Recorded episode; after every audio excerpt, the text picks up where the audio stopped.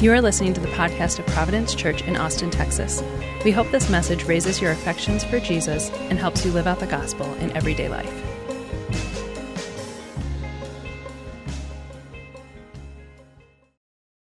Well, we're beginning a new preaching series today. Uh, for the next three months or so, uh, we're going to be working our way through 1 Peter.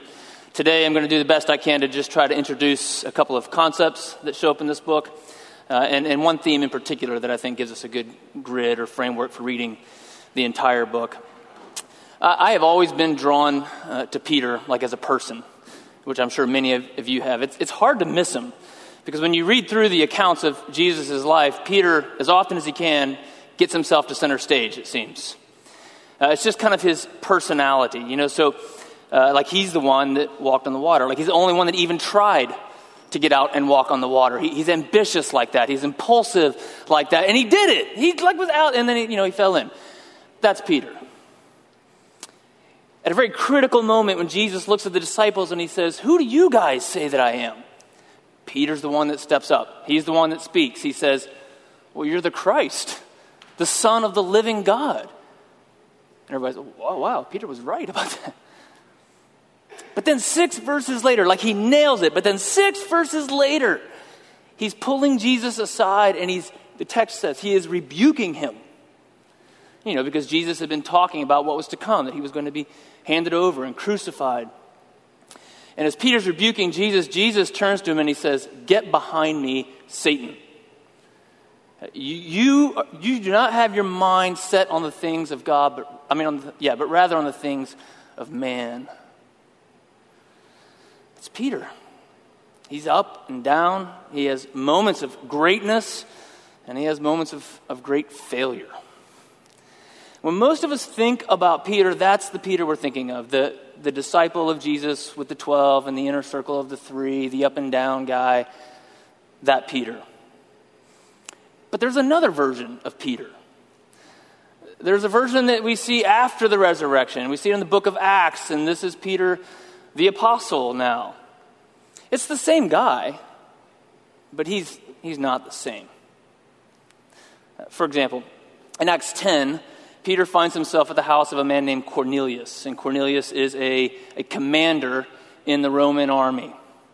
All right, now, you just have to remember these are the people that Peter wanted to overthrow not very long ago, that he wanted to conquer, to get rid of, or to rule over. What's he doing there? Well, God had come to Cornelius and, and visited him. And he told him, Hey, I'm sending a guy named Peter to you. And then God visits Peter in a dream and leads him to Cornelius' house. And so Peter is going there in obedience, but not sure what is going on. Because again, this is going to be so incredibly difficult for him. It's against the grain of everything that he's believed and been taught growing up. And he, he basically says that when he gets there. The first thing he says when he gets to the house is he says to Cornelius and his family, he says, You guys, listen, you guys know that it's like unlawful for a J- Jewish man, such as myself, to associate or even visit someone of another nation. See, Peter has in him this, I don't know, nationalistic, ethnic pride that he thinks is somehow woven into his religious beliefs. But He's there in obedience. And so he says to them, Look, here's the deal. I've told you how I feel, but God has told me to come here. And in fact, God has shown me that I'm not to think of anyone as common or unclean. Not any person anywhere. I'm not to think of them in that way anymore. I mean, it is a, a radical transformation in how he thinks about himself, how he views others, how he understands God's mission on earth. And so Peter begins to preach to them, and the Holy Spirit falls upon them like it's unmistakable. There's nothing Peter can do about it. It's, just, it's happening up in here in Cornelius' house. And so Peter just is like, okay, I guess we're going to like baptize a bunch of Gentiles today. And he does it. And then he like defends it before the Jerusalem council. This is, this is not the same Peter. This is a radically changed man. This is the Peter the apostle. This is who writes the letter that we're beginning to look at.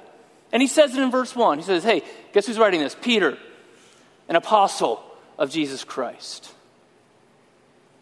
We are reading the words of a changed man. Peter's mind is no longer on the things of man, not on the kinds of power and, and glories and treasures that fade. His mind is on the things of God, what he calls in verse 4 an inheritance that is imperishable, undefiled, and unfading. He's still ambitious, but for another kind of kingdom. That's the shift. That's the shift that happened to Peter. That's the difference between the old Peter and the new Peter. That's the shift he's writing this letter to help us make. He writes this letter so that we might be radically transformed in the way that we view ourselves and others and how we understand the mission of God and our part in it. Much of, um, I think, much of our anxiety, much of our fear, our anger, our complacency, that stuff. I, I think much of that has to do with the fact that our minds are on actually the things of, of man.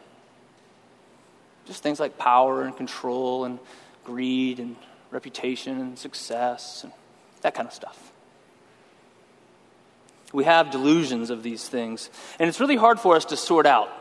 It's hard to know if we're trying to build our own little kingdoms because so much of our faith is just entangled in our own cultural aspirations and values. It really is difficult to figure out what's what. But you know when it gets clear? You know when things really come clear? Like what you really believe, what you're really about? When there's persecution and suffering. That it just has a way of making things really clear. When like when being a Christian is no longer advantageous socially or politically or in your workplace. In fact, it might hurt you like when people think less of you or ridicule you because of your convictions. When the brokenness of the world really does hit home, like you experience sickness, injustice, death of people that are close to you. Like when these things happen, when persecution and suffering happens in any degree, it just has a way of clarifying. Right? The, the, the fading treasures of this world are exposed for what they are, and it causes us to turn our eyes to something bigger to set our minds on something beyond this world, like the love of God and His kingdom come. That's the shift. It's a different way of thinking about who we are and why we're here. And what Peter's going to say, I'll put it this way, that the Christian life, like following Jesus, requires us to make this shift. It's not like an optional thing for super Christians. There's, there's no such thing. There's just people who follow Jesus, and they have to make this shift. So, what is, what is the shift? How are we supposed to think about our lives here? How, how do we follow Jesus in a city like Austin? Well, the grid that I want to give you is, is Peter's way, I think, of, of, seeing life in this world. Peter envisions life in this world as a, a journey home. He would envision us and encourage us to think about ourselves as exiles. That's how he addresses us in the letter in verse 1. He tells us who he is, and then he says, and who, he's writing to? To the elect exiles. This is the shift. This is how we're supposed to see ourselves exiles. And so, two, two questions we're going to look at today. What does it mean to be an exile? And, and how do we relate to the world from that place? What, what like, how do, what are we supposed to do here as exiles. All right, first question What does it mean to be an exile? Again, just look at verse 1. So, he, Peter, an apostle of Jesus Christ, to those who are elect exiles of the dispersion in Pontus, and Galatia, and Cappadocia, Asia, and Bithynia. These are all largely what we would call modern day Turkey today. What does it mean to be an exile? One translation says, to those residing as aliens. And I think that, I think that gets closer to the meaning of what Peter's saying. He wants us to think of ourselves as exiles, as, as resident aliens.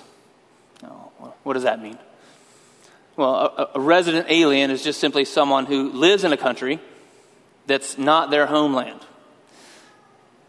And so, in terms of Christian faith, it just means that your faith and your identity means that you, you live here, But you're not a tourist. You're not detached in that way. You're not just sightseeing and tasting the food. You have a job, most of you. You're like a meaningful part of society. You know the language. You're not, you're not detached like a tourist. You're a resident. But you're not a citizen here either. You, have a different home country. You're not fully assimilated into the culture. That's what it means to be a resident alien. You're here. You're meaningfully, meaningfully connected to this place, but it's not, it's not home. Your citizenship is somewhere else. Uh, this image is, is deeply rooted in the historic identity of God's people throughout the Old Testament. This is one of the cool things about this letter. There's just tons and tons of references and allusions to Old Testament uh, symbols and history. Uh, this, and Peter makes it explicit here just by this little word, the dispersion. And he's very intentional when he says that to the elect exiles of the dispersion the diaspora. This is the common term used to describe the Gentiles who were scattered all over the world after their captivity in 587 BC. There's no, no quiz, you don't need to know that date. Uh, but make the, make the long story short, Israel had disobeyed over and over and over and over and over, like for centuries. And so God raises up Babylon as part of their consequence to take them captive. They are conquered, they are removed from their land. They're forcibly forced to live in Babylon. And listen, exile, this exile was horrific. I mean, Jeremiah wept at the consequences of the exile, the prophet Jeremiah. You have to just imagine what it would be like. It's a stripping away of your home, of everything about home. So they're, they're displaced. The songs they used to sing, the games they used to play, None of that exists. Like, imagine living in a world without football or basketball. I mean, some of you do already, but. You know, their kids would grow up learning that, a different language than their native tongue.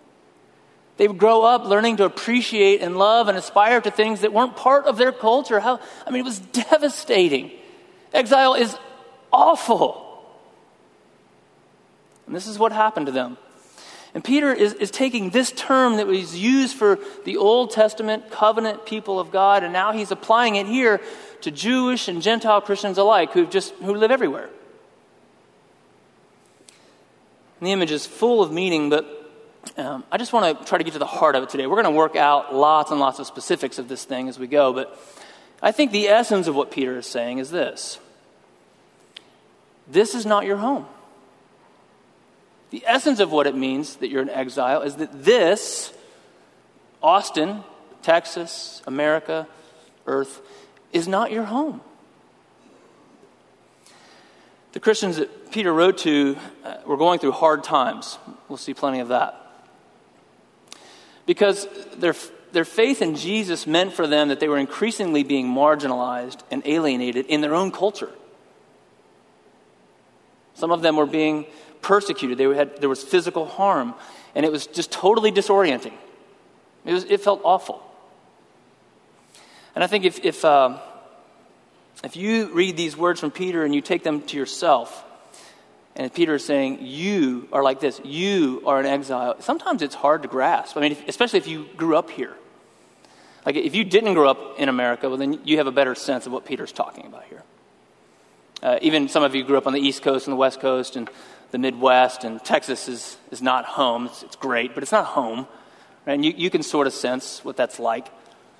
Not me. I, like, I was born in West Texas.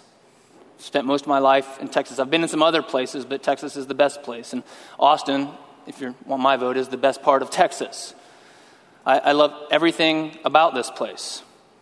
I've been here for almost, or for the better part of 17 years, and so just like the landscape, the coffee, the tacos, the music, the entrepreneurial spirit. I love all of that. I feel totally at home in Texas. I was made for Texas. Texas forever. so when Peter addresses me as an exile, I don't, I don't probably feel like he intends me to feel. I don't feel like an exile. I feel like a native. but I am an exile. That's what he's trying to say. Look, this stuff is hard to sort out. You're so enculturated. This is the reality. It's not a coping mechanism, it's the reality. You are an exile here. This is not your home. So let's think about that for a minute. What is what's home? Home is where the heart is. Uh, a couple months ago, I went to Guatemala City. I love Guatemala. I love the people. I love what God is doing there. Every time I go there, I want to stay longer. One time I asked Todd and Kendall if, if I could take a leave for like a year or two, and they were like, no, you have a job here. So most of you would not even know I was gone. Um, but is not home, and here's how I know that. The first hint comes when I get to the Houston airport on the way back. I get into the Houston airport, and I just see all of this food and drink that I'm familiar with and I can pronounce and I know what's in it.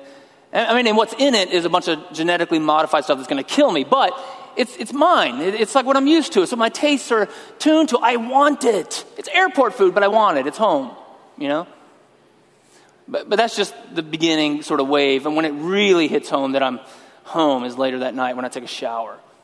Like a hot shower with, and I don't have to wear like shoes in there. I just, it's just a shower. And then I get into my bed. My bed. Oh, my bed. I love my bed. Like we've been married 21 years, and at some point you start to realize, hey, we spend a lot of time in this thing. Let's get this right. Let's figure this out. And not too long ago, we, we like we got the mothership of beds. King size, Casper. It's just it's, it's everything the commercial says it is.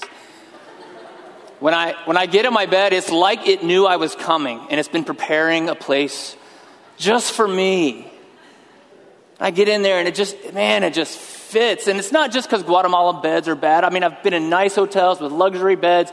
It's, they're still not home. And I get in my bed, oh, my bed makes me feel like I belong, you know? I'm home. That, that feeling, when you've been away and you come home and you get in your bed, that's home. Tim Keller puts it this way he just says, Home is where everything fits. And Peter is saying, This can't possibly be your home. Because ultimate, real home is where everything fits, where, where the deepest cravings of your soul, the, the desires and your longings of your soul are met perfectly. God fits them complete rest, complete joy, complete peace. That's the home we were made for, and this is not it. You will not find that here. If you, if you think this world is all there is, which, which is functionally how we live sometimes, but if you think that, that this is all there is, then you will constantly be looking for sources of identity and purpose in this world, and you just won't find them it'll be like drinking salt water for the rest of your life. There'll be a temporary satisfaction, but then you'll just be left thirstier than you were before. That's what Peter's saying. This, this world will not satisfy, it doesn't fit. My goodness, there's, there's death and racism and injustice and suffering in this world. It's not home. We're not citizens here, we're exiles. I watched an interview this week with Richard Spencer, who is uh, one of the voices or leaders of the alt right movement. He's very particular about saying that he's not a white supremacist. Those are different things in his mind. Uh, white supremacy would mean, according to him, that you want to rule over other races, and he doesn't want to rule over, over other races, he just wants to get rid of them. It's different. And uh, so the interviewer was really pressing him on this asking him, Well, you're not a white, you're not a white supremacist? How could that possibly be? And he's really pressing on him. And Richard backs up and says, Listen,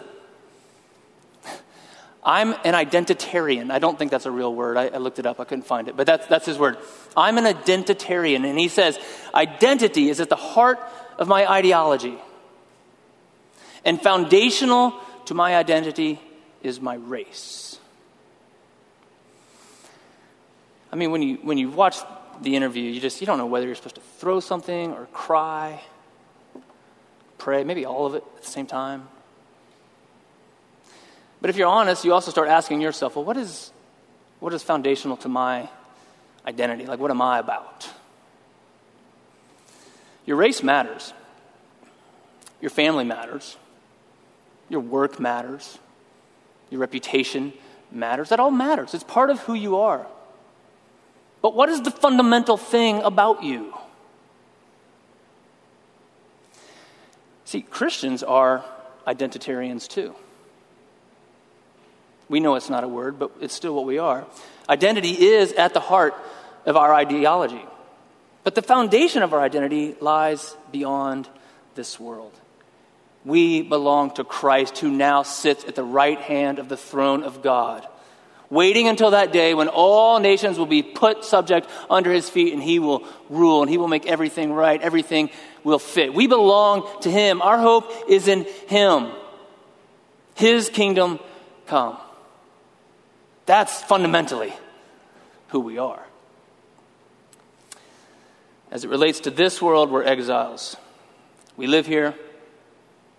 We're committed to this place in some way. We work for the good of this place, but we are not sourcing our identity here. Peter tells us where our identity comes from. I want you to notice in verse 1, he doesn't just say to the exiles. And some of you thought I was just trying to skip over that other word. Nope, saving it for right now. To the elect exiles. That's who Peter says we are. We're elect exiles. This is talking about how we came to know God. How is it that we have become now the people of God? Well, it's because God has chosen us.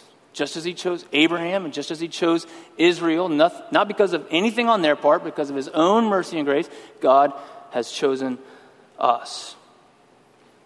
And we will not plumb the depths of this wonderful doctrine today. Neither will you do that in your GCs this week, FYI. Don't derail your GC on an election debate. It's not a debate in the scriptures. It's assumed. It's, it's not debated, it's celebrated. When, when, when the scriptures talk about election, it is to highlight the sheer mercy and grace of God and to turn our attention to his love and his faithfulness toward his people. That's it. That's the purpose of it. That's what Peter intends for us to do here. So, uh, briefly, all of verse 2 is about this word, elect. It, it describes it in very Trinitarian form. He says, You are elect. How? According to the foreknowledge of God the Father. This doesn't mean that God simply knows what's going to happen, that he could see that this would be the case. Uh, the word means to know, but in the way that the Bible uses it, to know intimately. When God says he chose Abraham, the, the, it's translated, he knew him. And so the idea of God's foreknowledge is to say he has set his affections upon you. You are objects of his mercy and grace and unconditional love and steadfast faithfulness. This is the most important thing about you. According to the foreknowledge of God the Father, in the sanctification of the Spirit. The word sanctify just means to set apart. And so, Peter is saying, You have been set apart for a purpose. Just as Israel was set apart to be a blessing to the nations, and through them one would come who bring blessing to the whole world. You are now swept up in that purpose. You have been set apart by the Spirit of God. You are not here on accident. It's, it's not as if Jesus died and rose and ascended to the he- heavens and was like, all right, I'm here. And God was like, well, where's everybody? And like, ah, I knew I forgot something. It's not like that at all, right? The, the plan all along was to leave us here. He redeemed us and left us here. He's going to come back and gather us, but we are left here on purpose. And Jesus, the, the, night before he died, he was praying. He says, God, just as you sent me into the world, I'm sending them into the world. I'm sending them into the world. Before he ascended to heaven, he was looking at the disciples and he said, Listen, don't do anything until the Holy Spirit comes. He'd already given them the mission, but he said, Don't try that before he comes. Don't do anything, Peter. And when the Spirit comes, you will receive power. Then you'll be my witnesses. And so the Spirit's work is to set us apart and, and to empower us for the mission of God. We were chosen for this. For obedience to Jesus Christ and for sprinkling with his blood. This is just Old Testament language for atonement, which means to be forgiven and to cleanse of your sin. Jesus was offered up as an atoning sacrifice. His blood was shed, sprinkled, so that we can live for God. Uh, this is what Peter says in, in chapter 3, verse 18. He says, Christ suffered once for sins, the righteous for the unrighteous, so that he might bring us to God. This is what we were made for to be brought to God, to have fellowship with God. He is home, He is life. We're not just exiles, we're exiles according to God's choosing. So, typically, when we think about exiles or refugees, people have been displaced, it's because they've been rejected. And Peter's saying, no, this is not the main meaning of what it means to be an exile. It's not because you've been rejected by men, but because you've been chosen by God. All right, we are exiles in this world and by God's choosing. And so let's get to it. Why did God send us here? What is it we're supposed to do? How do Christians who think of themselves as exiles relate to the world around them? And so when we talk about um, what we're supposed to do, we're talking about things like calling and purpose and mission. And I think Christians have always wrestled with how, how to relate to the world around them. Some have isolated from culture. Uh, Todd and I took a class a few years ago called On the Desert Fathers. These are the third century monks who literally just isolated to the desert. Right? So some, some have decided, look, the way to relate to culture is to get away from it. It's bad. Some have totally assimilated, conformed to the culture. This is really where a lot of our mainline liberal Protestant denominations stand today. They are far more formed by the culture than they are the scriptures. They conform, they're assimilated totally. Some have sought to conquer culture. Uh, this is like the old Peter. This was full scale with Constantine, but I think it's also the spirit that, that drove the sort of religious right movement of our day. Let's rule this thing. Let's take over the culture. Well, we've seen all of those, and none of them work out very well. And so, what's the answer for Christians? It's not isolation, it's not assimilation, it's not to conquer. What is it? Well, to use Jesus' phrase, it's to be salt and light. There's lots of other phrases. Uh, Hunter talks about faithful presence. I really like that phrase. But salt and light, Jesus used that one. Let's use that. This is what he taught in the Sermon on the Mount, right? So, right after he's talking about persecution, how we're going to be persecuted, which is what's happening to these people, he then says, You're, you're the salt of the earth. You're the light of the world. So let your light shine before men so that they would see your good deeds and glorify your Father in heaven. And Peter is just picking this right back up. So in chapter 2, verse 11 and 12, which is the other part that was read, this is what Peter's saying. This is how we should live our lives. He says, Beloved, I urge you, as sojourners and exiles, resident aliens, to abstain from the passions of the flesh which wage war against your soul. Keep your conduct among the Gentiles honorable. Right? Let, let your light shine, so that when they speak evil against you as evildoers, they may see your good deeds and glorify God on the day of visitation. So, Peter's whole orientation about how we're supposed to live our lives here is to look to that day when Jesus will come back and align our lives accordingly. To live as his people in our conduct to bear witness to his life, death, resurrection, and return, so that when people see our good deeds, they will glorify God. And I want you to see two things happen to people who live as salt and light. Both things happen, like simultaneously. One, you'll be misunderstood. They'll speak evil or speak against you as evildoers. You'll be misunderstood. You will probably offend some people. People will think you're strange. People will think you're dangerous if you live as salt and light. So that's going to happen. And all of the you know, non confrontational people are just squirming right now. Some of you are like, good, I'm doing it right. I'm offending all kinds of people. Okay, so it's both, not just one. The other one is that people will be drawn to God. Like you're strange, but eh, kind of like you. It's a little bit attractive this way that you live. So they'll see your good deeds, they'll see the beauty and the wisdom of God in your life, and they'll come to faith in Jesus. Both things will be happening. If you're truly living out of, of your identity and you're being salt and light, both things are going to be going on in your life. You're going to be misunderstood by some, and, and other people will find you attractive. They'll find God attractive in you. Uh, we're going to work that out, and, and Peter's going to work that out in just so many practical ways of what it means to live like this here. Uh, let me just kind of give you one general way of thinking about it, and that is this Peter is not necessarily asking you to do something different. Like you don't have to move overseas to do this. He's not even asking you to do more than you already do. I think what Peter's asking you to do is to do what you already do with more gospel intentionality. Like, just be mindful of the fact that you don't belong here, and that changes the way that you interact with the people around you. Notice he says, he's talking about your life among the Gentiles, that is, in the culture, among your neighbors and coworkers and friends and family, among people who don't believe the same things that you believe.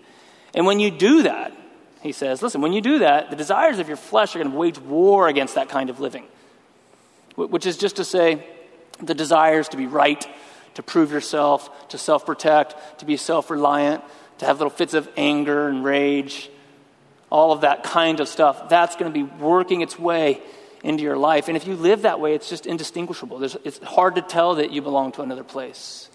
It's just like, well, everybody does that. So be mindful of the fact that these things are waging war against your soul. Don't give in to them, abstain from them. Be mindful, be cautious, be vigilant in these things. And then Peter is saying, think about who you are and let that, let that motivate you to love, to service, and to good deeds. Be mindful of the people around you, their story, their needs. Listen well.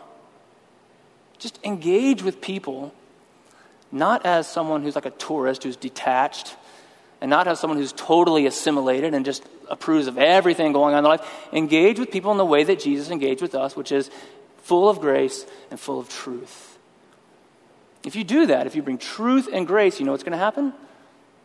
People will be offended, and people will be drawn to faith in Christ.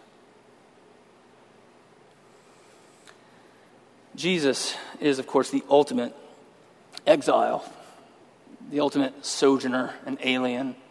The scriptures say that he left home, like did not consider home a place to be held on to, but made himself low. Not, and he became a human, which is incredibly condescending, but it's not even like he became a king. He took on the form of a servant and became obedient to the point of death on a cross. No one knew as deeply as Jesus did what it meant to feel not at home But he came here and he engaged meaningfully. He, he, he lived his life for the good of others. And though many people were offended, I mean, he came to his own people, but his own people rejected him. Many people were offended by him, enraged by him. I mean, they, they killed him. But also, many people found him beautiful and wonderful and wise and gave their lives up for him. He's the ultimate exile, the ultimate salt and light. Do you ever feel like you're just sort of wandering through the world? You're not sure if you're in the right job, or the right neighborhood, or the right city, you got the right boyfriend or girlfriend. If you have, if you're married, you have the right spouse. That's not a question. But you ever feel that? Just, con- I mean, we live in a world of options and comparison, and so we're just constantly wondering, like, are we in the right spot. And this is what Peter's saying is stop, stop thinking about that. You are where you are. Wherever you are, whatever you're doing, you're there for a purpose. It doesn't mean you're locked in, you have to stay there forever, but don't become paralyzed by wondering if it's, it's where you should be. Yes, it's where you are. And where you are is where God has you. You are to be salt and light in that place. It's funny how people who just stop freaking out about it and, and, and don't live as consumers and, and begin to give themselves for others, it's funny how God ends up taking those people kind of where they need to be. How will we do this? I mean, how, how will we remember this and live this way? It's so hard. And I'll just leave you with Peter's final words in this greeting. He's already said, You're, you're elect exiles by God's choosing. And then he ends this way May grace and peace be multiplied to you. You're going to need like multiples of grace and peace to live this way. Let's pray.